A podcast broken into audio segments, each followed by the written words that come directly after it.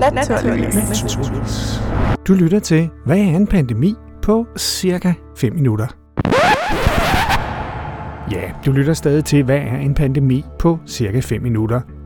Men den optagelse, du skal høre om et øjeblik, den er fra januar 2020. Og allerede et par måneder efter, i marts, er der sket ret så meget i forhold til omfanget af udbredelsen af den coronavirus, der blandt andet har ført til publikums aflyste arrangementer som Melodi Grand Prix og Superliga-kampe, for ikke at snakke om aflyste ferierejser. Vi har derfor tilføjet noget ny information, blandt andet i forholdet til antallet af smittede, og så også et par citater. Men resten af det, du skal høre om et øjeblik, ja, det holder stadig. Og så i gang. Du lytter til, hvad er en pandemi på cirka 5 minutter. Sådan cirka. Det er en epidemi, som har spredt sig fra en verdensdel til flere verdensdele. Så vil Verdens Sundhedsorganisationen WHO kalde det en pandemi. Det, der så kom til for nylig, det er, at man også prøver at karakterisere, hvor alvorligt den måske bliver. Så der er både et krav om spredning og et krav om alvorlighed. Hvor mange procent af dem, som er smittede, som dør. Og det vil sige, at i tilfældet af pandemiinfluenza eller coronavirus 2020, så ligger vi omkring 3 procent. Og det er jo meget, meget højere end øh, almindelig influenza for eksempel, eller forkølelse, som måske er 100 gange mindre. Hvis vi taler om coronavirus i starten af 2020, så er det i øjeblikket en epidemi i Kina med rejsetilfælde i andre lande. For at det skulle karakterisere sig som en pandemi, så skal der ske rigtige epidemier uden for Asien. Der er det ikke nok, hvis man har en håndfuld tilfælde, og de alle sammen er rejsetilfælde. Så i Kina er der i starten af 2020 over 2.000 tilfælde af coronavirus-infektioner i mennesker, og det er klart karakteriseret som en epidemi. I andre lande er der kun enkelt tilfælde, så der er ikke nogen epidemi endnu. Så derfor er der ikke tale om en egentlig pandemi her i starten af 2020. Der er forskellige måder at stoppe en pandemi på, eller i hvert fald prøve at bremse den. En måde af det, som øh, Kina gør, det er simpelthen at forsøge at få folk til at lade være med at rejse og udsætte sig for hinandens selskab. Det er en meget ekstrem situation, de har, hvor de faktisk har lockdown i flere kinesiske byer. Det har vi ikke prøvet her i Danmark siden 1711, hvor en pestepidemi i Helsingør gjorde, at øh, den by blev sat i karantæne. Den anden måde er den, som, øh, som er virkelig vigtig, det er at rigtig hurtigt få diagnostiseret de tilfælde, der kommer for eksempel til Danmark, og få dem isoleret fra, så de ikke smitter andre, og så få dem i behandling. Og få undersøgt alle de mennesker, de har været i kontakt med, om de også har fået smitten. Det er sådan, man gør i begyndelsen af et udbrud eller en epidemi, for at få det stoppet. Ultimativt er den bedste måde for en population at forsvare sig mod en pandemi, det er selvfølgelig vacciner. Sådan en har vi ikke for, for coronavirus endnu, men det kan være, der kommer en i løbet af 2020. Grunden til, at jeg er lidt optimistisk om, omkring, at vi får en vaccine, det er fordi under 2003 SARS-udbruddet af dens fættervirus, der kom man faktisk ret langt med vaccineudvikling, før man stoppede på grund af, at epidemien stoppede af sig selv. Men der kan man så starte igen der, for nu kender vi både coronaviruset, vi har dens fulde genetiske konstruktion, og så har vi det der forspring fra 2003. Så det er muligt, at vi kan få en vaccine i 2020.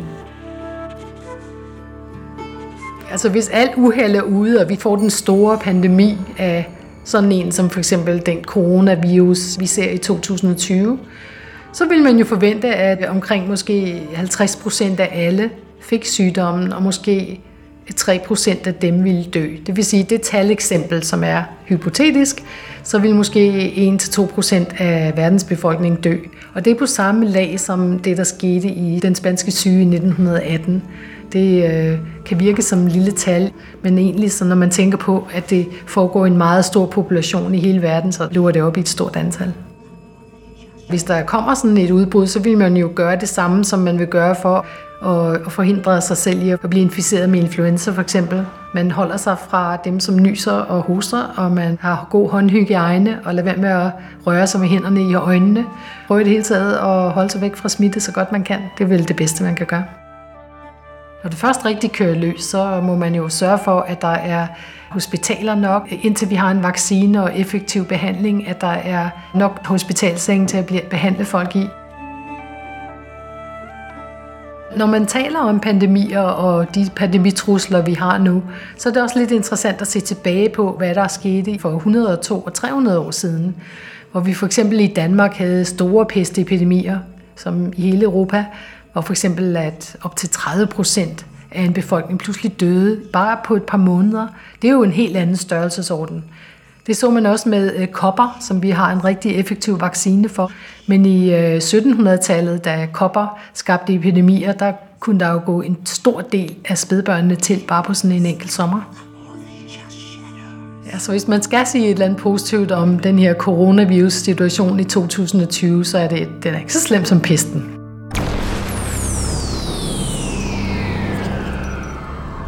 Som sagt, siden januar 2020 er der jo sket en del. I starten af marts var der 100.000 bekræftet smittede på verdensplan. Og det er jo betydeligt flere end de ca. 2.000 tilfælde, som Lone Simonsen nævner er smittet der i starten af 2020. Og der er heller ikke mere tale om enkelttilfælde i andre lande. I DR's anbefalesværdige taleradioprogram Sygt Nok fra den 6. marts 2020, ja, der var blandt andet Tyre Krause, som er afdelingschef ved Statens Serum Institut, ja, der var hun på besøg for at fortælle om coronavirus. Og her blev hun blandt andet spurgt om, hvorvidt der er grund til bekymring. Altså, som enkeltperson, så skal man ikke være bekymret, fordi det er ikke fordi, det er en meget øh, farlig virus. Men der er selvfølgelig nogen, der kan være særlig udsatte, og det er jo altså de ældre, og så dem, der har nogle underliggende øh, kroniske sygdomme. Men det, vi er bekymret for, det er egentlig mere for samfundet.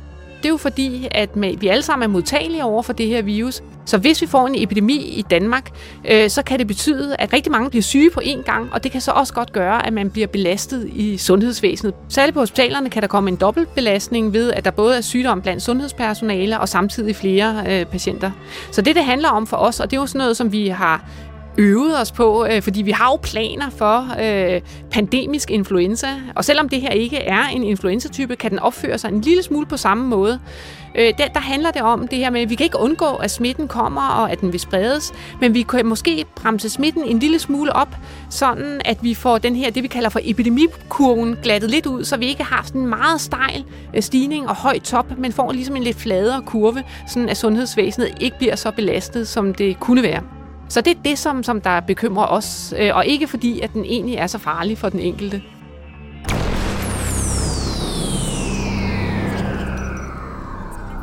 Her i marts 2020, hvor jeg optager denne Faktabox podcast, ja, der er der stadig ikke tale om en pandemi, heller ikke selvom der nu er en epidemi i Norditalien, som jo nærmest er helt lukket, med en stor del af befolkningen sat i karantæne.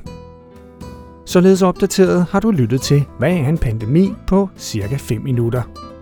Det var Lone Simonsen, der fortalte, og hun er professor i folkesundhedsvidenskab på Roskilde Universitet. Mit navn er Nalle Kirkvåg.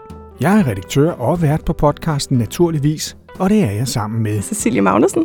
På cirka et minut serien er produceret af Polygram Media, en socialøkonomisk medievirksomhed. Og det er serien i samarbejde med Ro Radio, Roskilde Universitets helt egen studenterradio. Tak fordi du lyttede med.